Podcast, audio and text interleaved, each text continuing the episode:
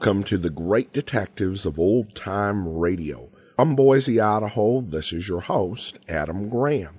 If you have a comment, email it to me, box13 at greatdetectives.net. Follow us on Twitter at Radio Detectives and become one of our friends on Facebook, facebook.com slash radio detectives. A reminder, we continue to have a special on the Great Detectives of Old Time Radio t-shirt. Just go to t-shirt.greatdetectives.net and get a great Great Detectives of Old Time Radio t-shirt, ladies slim fit t-shirt, or pullover hoodie. And we do have the shirts available all year round now, but they are on sale at a special rate. Go to t-shirt.greatdetectives.net. Also, I want to thank our latest Patreon supporter, Carrie.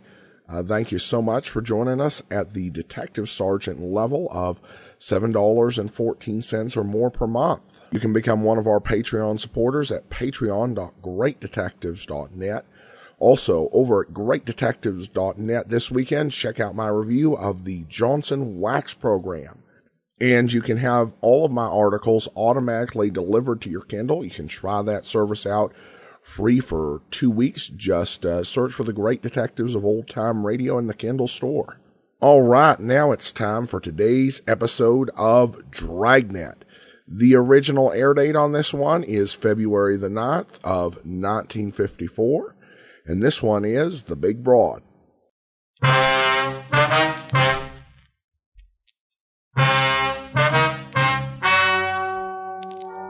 Ladies and gentlemen, the story you are about to hear is true. The names have been changed to protect the innocent.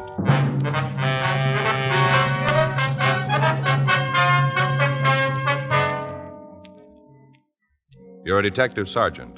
You're assigned a robbery detail. A pair of thieves has been terrorizing the merchants in your city. They're described as a man and a woman. From their actions, you know they're capable of murder. Your job stop them.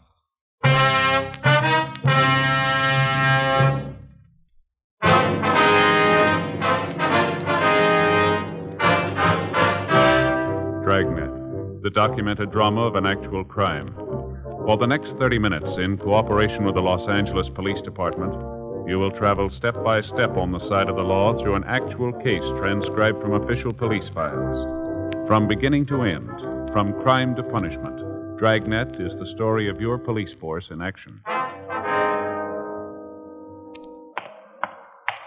It was Wednesday, July 23rd. It was warm in Los Angeles. We were working the night watch out of robbery detail. My partner's Frank Smith. The boss is Chief of Detectives Thad Brown. My name's Friday. I was on my way back from the main jail, and it was 8.16 p.m. when I got to room 27A. Robbery detail. Hi, Slat. Joe? Any word from Frank? Yeah, I talked to the Skipper this morning. He said they were having a little trouble with that extradition. Anything big? No, I guess not. Chief Brown said the authorities back in St. Louis would get it straightened out. Frank ought to be back in the middle of next week. Mm-hmm. Skipper said he wants me to work with you on that liquor store thing. Gaffney and I can use some help. We run down just about every lead there is. They all end up in the same place. Well, I got a little of it. You want to fill me in on the rest? Yeah. Hot shot, I'll get it.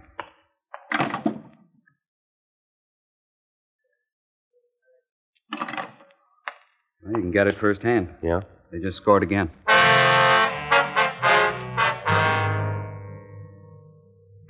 Sergeant Slats Henry, Tom Gaffney, and I went downstairs to the carpool. We took out our robbery car and we rolled on the call code 3. It took us a little over 10 minutes to get to the corner of Alexandria and Burns Avenues. The place that had reported being robbed was a small neighborhood liquor store. By the time we'd gotten there, a radio car had answered the call, and a felony car from Hollywood Division had gotten there. While Gaffney talked with the men in the felony car, Slats and I went inside the store to see the victim. The uniformed officer who was with him told us that the elderly man's name was Charles Osborne. We got what information the officer had been able to get, and while he went to his unit to get out a broadcast on the suspects, Slats and I talked to Osborne. Well, there isn't much to tell. I guess they worked it the same way they've been doing. Just the way how it tells in the papers. Same. Mm-hmm. There were two of them, were there? Yeah, a man and a woman, two. Might be better if you told us just exactly what happened. Well, just pick up any paper. It's all there. They've been doing the same thing for a couple of weeks.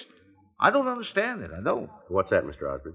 Well, these two just walk into any store and take what they want. You guys don't seem to be able to stop them. You go great guns after they've held up somebody, then you're great. But where are you when they're doing the robbing, huh? Where are you then? Where? Well, if you'll just calm down here and tell us what happened, we might be able to do something about it. Oh. Well, I come in just like always. About what time was that? Well, it must have been around eight. I was a little too busy to look at my watch. Mm-hmm. You want to go ahead? Well, there was two of them, man and woman. Yes, sir. Man and woman stood over there at the door. Woman walked right up here at the counter, right up, stood there. First off, I thought she had a cold or something. Wasn't long that thought held on, though. No, sir, not long at all. Yes, sir. Eh, turned out to be a mask. Handkerchief, you know, right across here. Right here across the face. About that time, of course, I realized there was something was wrong, you know. Anybody walks into a store with a mask on, they don't mean no good. Oh, none. Yes, sir. Did you get a good look at the pair before they put the masks on? No, sir, not at all. No, no. They had 'em kind of up over their mouths when they come in, kind of like they was going to cough or something. Then they took their hands away, and I could see that the handkerchief was tied right on. Tied. Yes, sir. You want to go ahead? Well, this woman come over to the counter and asked me for a bottle of Canadian whiskey. Just as calm as can be. I sparked right out. Now, mind, you see, all this time I thought she had a cold. Yes, sir. I walked over, you see, there. Yeah, that's where I keep the Canadian stuff, and got a bottle. I see. Got it right down, and I turned around, and there she was, just standing there with a mask on.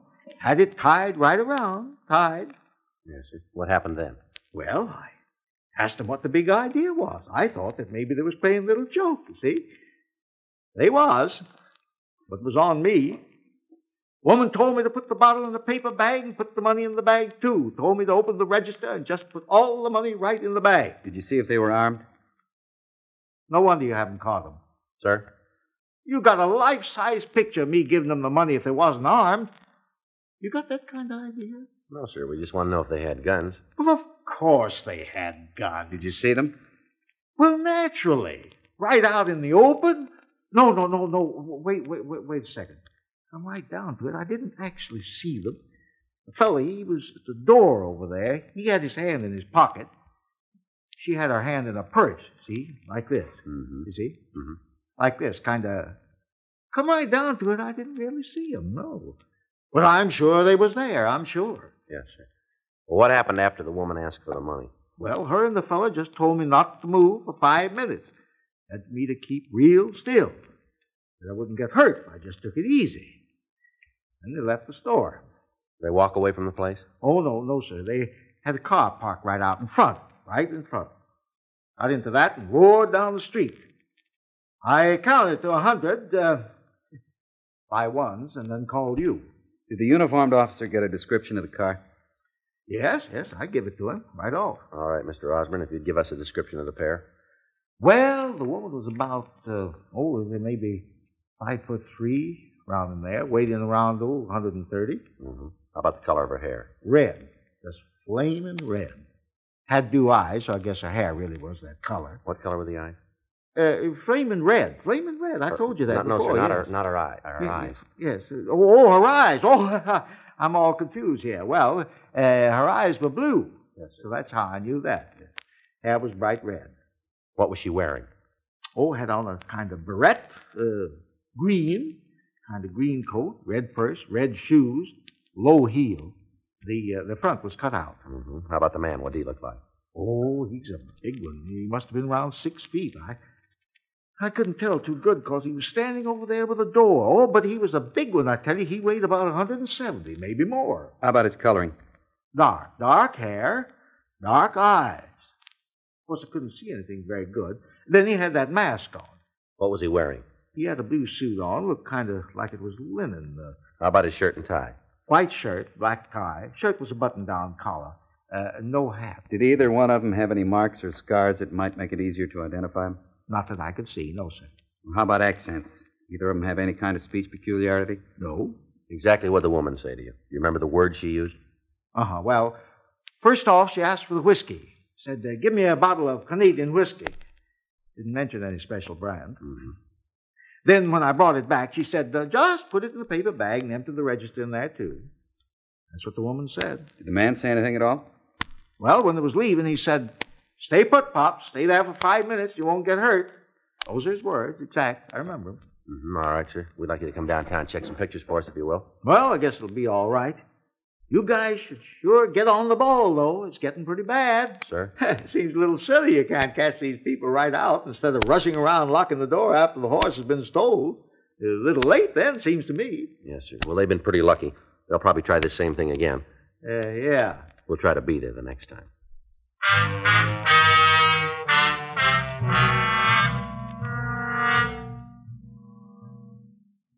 Search of the immediate area failed to turn up anything that might lead to the identity of the thieves.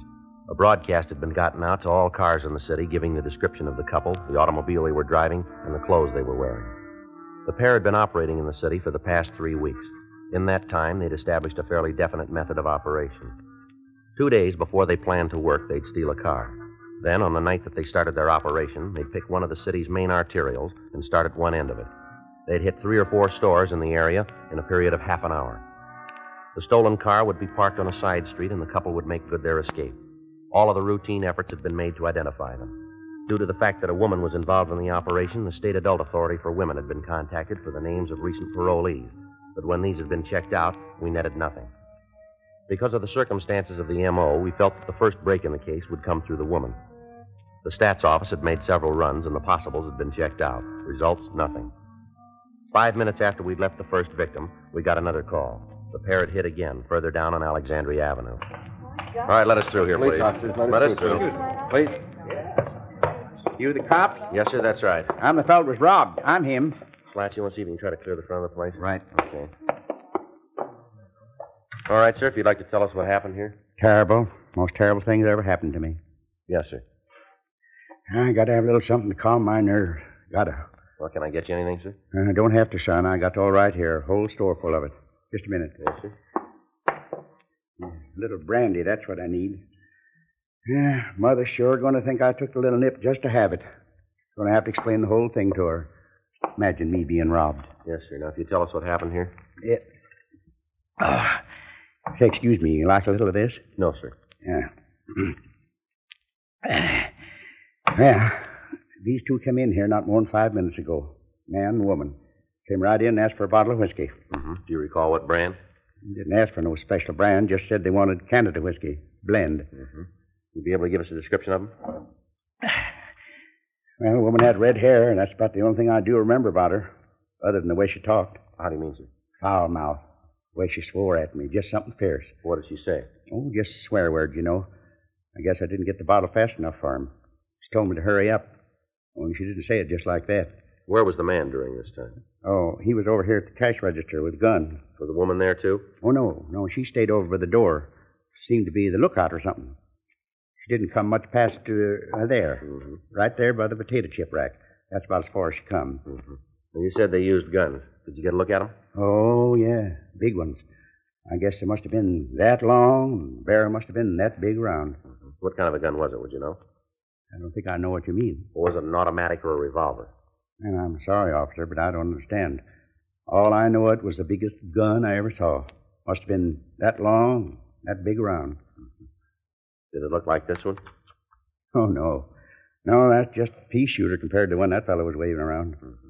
Did you see a car when they left? Yes, I did. Right out in front it was, parked in front of the sign. Hey, you see there where it says reserved for patrons? Yes, sir. Yeah, right there. That's where the car was. After the fellow told me to dump the cash into the paper bag with the bottle, the woman opened the door and both of them ran out and jumped into the car. Roared off down the street. But I got a good look at it. Real good. Mm-hmm. Then you can give us a description of it? You bet I can. Dark, 1953 Ford sedan. Four door. Had one of them sun things on the front. You know, like a shade. Yes, sir. Used to have 'em on the buggies when I was a young man. Guess if you wait long enough, they get back to everything. Yes, sir. How much money did they get away with, sir? Oh, guess it must have been around $225. Round in there someplace. Give a couple, take a couple. Mm-hmm. Do you think you'd know either one of these people if you ever saw them again? No. you just bet I would. Even with those masks on, I'd be able to pick 'em right out of a crowd. You just stand 'em up in front of me and I'll point 'em out. I'll never forget that gun. Biggest gun I ever saw. Must have been that long and that big around. That one you got there is a real pea shooter. Mm-hmm. How's it look, Joe? No, it's the same couple. Description fits perfectly. I checked around the people in the crowd, found one old guy who says he saw the pair come out of the store. Got a good description of the car. Mm-hmm. I already gave him one. I can tell you anything you want to know. Yes, sir, we appreciate that, but we do want to talk to everybody who knows anything about the holdup. All right. You go ahead and talk to the other fella. You go right ahead. Yeah. yeah, but I got something he can't give you. What's that, sir? License number of the car they drove. An immediate supplementary broadcast was gotten out to the cars in the area with special attention to the units covering Alexandria Avenue. The search for the pair of thieves went on, but as the hours passed and they failed to hit again, it became apparent that they had eluded us again. The next morning, the car was found abandoned on the east side of Los Angeles. It was a stolen vehicle, and after it had been checked with the crime lab for latent prints, we were no further toward apprehending the suspect. Conferences were held with the chief of detectives, Thad Brown, and it was decided to place an extensive stakeout on the liquor stores in the Hollywood area. From past performances, the pair seemed to work their operation in that general area more than the other parts of town. The stakeout was maintained for three days without result. On Tuesday night, July 29th, Sergeant Henry and I waited in the squad room for reports from the other officers out in the field. 1.15 a.m. Well, looks like another night shot. Yeah, still no action. Stores will be closing in about 45 minutes now. Yeah. You get a cigarette? I'm out. Yeah. I think there's a couple left in here. Yeah, just two. Here, go ahead. I'll go down the hall and get a couple of packs That's later. all right. Here. Heard from Frank? No, I talked to Fay night before last. She got a letter from him. Said he thought he'd be back about the end of the week. Say how it's going? No, he just read me a couple parts of the letter. I guess it's all straightened out. Suspect's coming back on his own. Extraditions can sure be a pain. I had to go back to New Orleans on one last year. Had a miserable time. Guy gave us a lot of trouble. Yeah, I remember. I get it.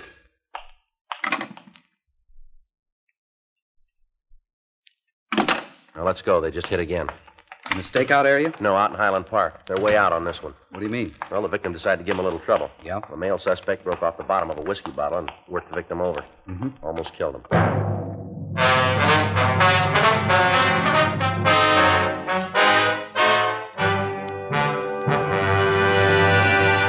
You are listening to Dragnet, the authentic story of your police force in action.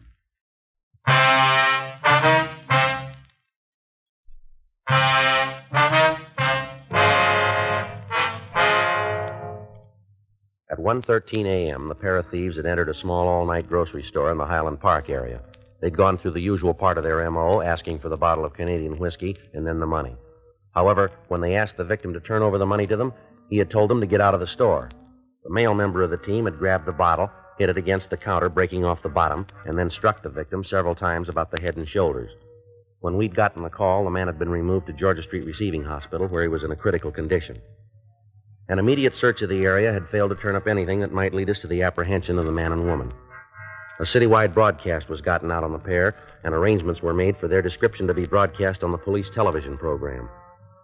Newspapers carried the stories and joined with us in asking for full cooperation from the public. For the next three days, we received several calls with information on the suspects, but when all of these were checked and sifted, we were right back where we started. The stakeouts were maintained on the liquor stores, but the suspects failed to hit again. On Monday, August 4th, we got a call from the county hospital telling us that the latest victim was in condition to be interviewed. Slats Henry and I drove over to see him. He was unable to tell us anything more than the dozen victims before him had told us. 3:15 p.m. We went back to the office. Want to check the book? Yeah, I'll get it. Yeah, there's a message here that a Reese McKay called. He left a number. Say what he wanted? No, just wants us to call. This table, we got to put something under this leg. It sure wobbles, doesn't it? Mm. Been that way for years. I'd like to speak to Mr. Reese McKay, please. My name's Friday, Los Angeles Police Department. No, Police Department. Yes, surely. It's the attorney's office. Yes, sir. Mm-hmm. This is Sergeant Friday. Yes, sir. Certainly. When was this? Mm-hmm. All right, sir. No, we'll be right over. Yes, sir. Thank you very much. Oh, might be something. What'd he say? Woman was in his office this afternoon. Yeah? Said something about being involved in a robbery. Sergeant Henry and I signed out of the office and drove over to the address the lawyer had given me on the phone. We waited in the reception room for a few minutes, and then his secretary ushered us into Mr. McKay's office. Come in, gentlemen. Thank you very Thank much. you. I'm Reese McKay. Yes, sir. This is Sergeant Henry. My name's Friday. Oh, yes, you're the gentleman I talked to on the phone. That's right. Well, sit down and I'll try and tell you what happened. All right. Thank you very much. You've got to realize my problem in this thing. Yes, sir. What's that? Well, if this isn't anything worthwhile, I certainly don't want to have a client embarrassed. You can understand that. Yes, sir. I suppose I just tell you what happened, and we can go on from there. All right. That'll be fine. A couple of days ago, I got a call from a young woman who said she wanted me to handle a divorce for her. Mm-hmm. Well, we set up an appointment for her this afternoon. She came in and we went over the problem. I don't want to go into the detail of the divorce action. I don't think that'll have any bearing on the rest of it. All right, sir. Well, to get to the short of it, we were going over the necessary information. The door burst open, this man came in. Mm-hmm. I wanted to know what it was all about. My secretary was right behind him, seeing that he just pushed his way right through the reception room. Well, who was he? Do you know? Well, he said he was the woman's husband. That true? Well, apparently, I told my secretary to wait outside, then I asked him what he wanted. He didn't pay any attention to me at first, said it wasn't any of my concern, and told me to keep my nose out of it. Mm-hmm. And he and the woman had a big discussion. Seems that he didn't want her to divorce him, made all sorts of promises how things would be different if she came back to him. Mm-hmm. First, she seemed to go along with the idea. As you know, we, uh, we like to effect a reconciliation wherever possible. So I told him to go ahead and talk it over. Mm-hmm. Well, I left him in the office and went out of the reception room, and for a while it seemed they were getting along all right. Then the shouting died down, and they seemed to have agreed. All of a sudden, it broke loose again. They started to scream at each other, and I went right back in the office, and just as I opened the door, I heard the man tell her that if she didn't come back, he'd cause her a lot of trouble. Hmm. He said for her to remember that she was mixed up in the holdups, too, and these were the exact words. Don't forget, you're mixed up in those stick ups as deep as me. I see. When they saw me, they both quieted down, and a couple of minutes later, they both left the office. The woman said she'd get in touch with me about the bill. Certainly something that should be looked into. Yes, that's what I thought. That's the reason I called you. Can you give us the name and address of the couple? Yes, sir, I have it right here. Mm-hmm. Thank you. Pretty difficult to imagine that she'd be involved in anything like that. Pretty woman, beautiful hair. Is that right? Yes, flaming red. We obtained the address the woman had given Reese McKay, and we checked her name through R&I. We found no criminal record on anyone answering her description. While Slats called Chief Brown and told him what had happened, I asked the record division to make a run on the husband. We found that he'd been arrested three years before for attempted armed robbery, but that he'd been released for lack of evidence. 5:40 p.m. Slats and I drove over to the woman's address. The name on the mailbox in the apartment lobby read Mr. and Mrs. George Winston. We rang the bell and we identified ourselves. You want to come in? Thank you very much. Is there anyone else here, ma'am? You mean in the apartment? Yes. No, I'm alone. Where's that door lead, ma'am? Bedroom? You mind if we take a look? Maybe you better tell me what this is all about first, huh? You better go ahead, Slats. Yeah. Suppose you're used to hearing that you've got a lot of nerve. Yes, ma'am. Well, it's true.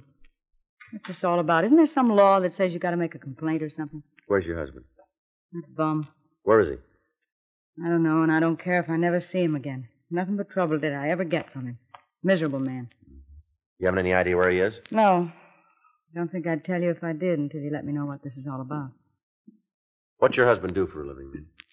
You guys are so interested in him, why don't you ask him yourselves? Place is clean, Joe. Told you that going in. What's this all about? Now, come on, tell me or get out. We understand you and your husband had an argument this morning. Two of you mentioned something about a robbery. Oh, I understand it all now. Now it's all real plain. Look, what George said was a joke. That's all just a joke. He didn't mean anything by it. The way we got the story sounded pretty straight. You got it a little mixed up. Or maybe you better come downtown and tell us all about it, huh? What for? Oh, we've got some people down there we'd like you to meet. I got enough friends. Well, I must put it down to these people who'd like to meet you. Do you want to get your coat? I think there's supposed to be something like a charge, isn't there? Yes, ma'am. That's the way you want it. I do. All right. Suspicion of robbery. What makes you think you can make it stick? Well, we wouldn't be taking you in if we didn't figure we had a case. You'd save all of us a lot of trouble if you'd tell us where we can pick up your husband. What's in it for me? What do you got now? Nothing. Well, that's the best we can do. What makes you think you can hold up this kind of a charge? A dozen victims, for one thing. Slats, you want to check the closet, see if you can find the green coat and the red shoes you wear? Yeah. What happens if I've got a green coat? Well, it makes us look pretty good, doesn't it? A lot of girls got green coats. Yeah, we're looking for one. She's supposed to look like me? Description we got matches exactly. A lot of people in the world look like me. Same people who have green coats. Mm-hmm. Got him, Joe. Found him up on the shelf in the closet. Take a look. Match what we heard. Yeah, would you like to try this coat on, Miss Winston? Then we can get going. Okay, but you guys are sure going to find out that you're wrong. Is that right? You just bet, and it's going to cost the city a lot of money because I'm really going to make a big thing out of this. Well, if we're wrong, we'll admit it. Then you admit you could be making a mistake. No, we don't. I read in the papers where there was an old guy beat up in a robbery. Same ones you're after me for? Might be, yeah. How's he doing, the old guy? We're not sure yet. He's going to live, though, isn't he? I told you, Miss Winston, we're not sure. You got a cigarette? Yes, ma'am. Here. Here. I want you to tell me something. Tell me true. What's that? You really think you can put me in those stores? Yes, we do. You can't make a deal, huh? I'll tell you things and have it go any easier? No, ma'am. All we can do is see that it's marked down that way. Best I can get? That's the best. I'll take it. What? I'll tell you about it. I'll Tell you the whole thing. All right, go ahead. You got the right people, me and George. I knew when he hit that old man we'd had it. Knew it right away. That's why we quit. I was afraid. If the guy died, you'd be able to get us for murder. I didn't like the robbery part, but I didn't want any part of a killing. I never did like the setup. Never. I used to tell George I didn't like it. That didn't make any difference to him. He wanted to be the big man. He used to sit here after hitting the places. George would get the morning papers and sit here and laugh at the cops because he had 'em running after them so. You know where he is? Yeah. He's in a hotel down on West 7th, using the name Evanston. I'll give you the address. All right, let's go. Yeah. oh, George. He's going to be real surprised when you walk in on him. Real surprised.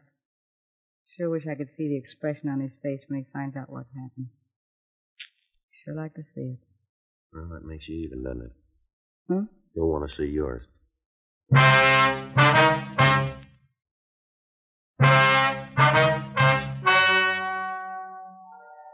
The story you have just heard is true. The names were changed to protect the innocent. On November 17th, trial was held in Department 98, Superior Court of the State of California, in and for the County of Los Angeles. In a moment, the results of that trial.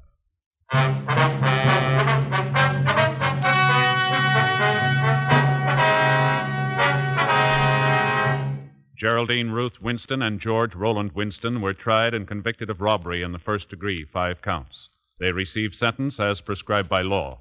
Robbery in the first degree is punishable by imprisonment for a period of not less than five years in the state penitentiary.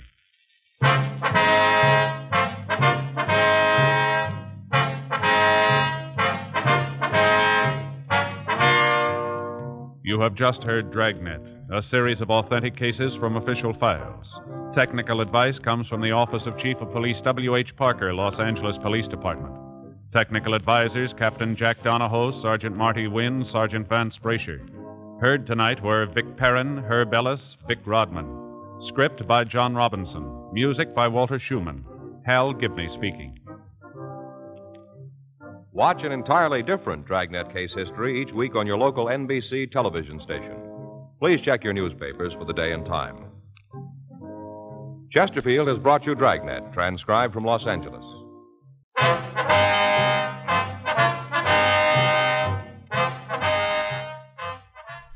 Hear Rocky Fortune following John Cameron Swayze and the news on the NBC Radio Network.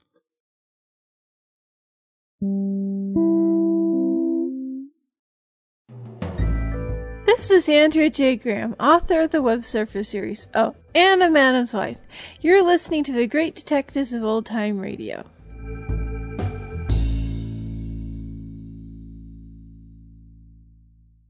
Welcome back. Well, a long trial and now an extradition. They certainly keep Frank Smith hopping. I don't think he'll be absent next week. If I remember correctly, he was only absent for two weeks, but we'll see how good my memory is uh, next week. I did think that, at least to her, they overplayed the importance of the green jacket. If it was very distinctive, you know, that would be one thing. But green is a very uh, common color for redheads. And I just glanced over at my redheaded wife and realized that she's wearing a green shirt and a green skirt. But you will often see that on Dragnet where they will overplay something to the suspect to make them think that it's more important uh, to the case than it is. I mean, if they didn't find a green jacket, that probably would have been more surprising. At any rate, that will do it for today. Join us back here tomorrow for public domain video theater and an episode of Boston Blackie. And we'll be back on Monday with uh, Mr. Keen Tracer of Lost Persons, and next Saturday, another episode of Dragnet.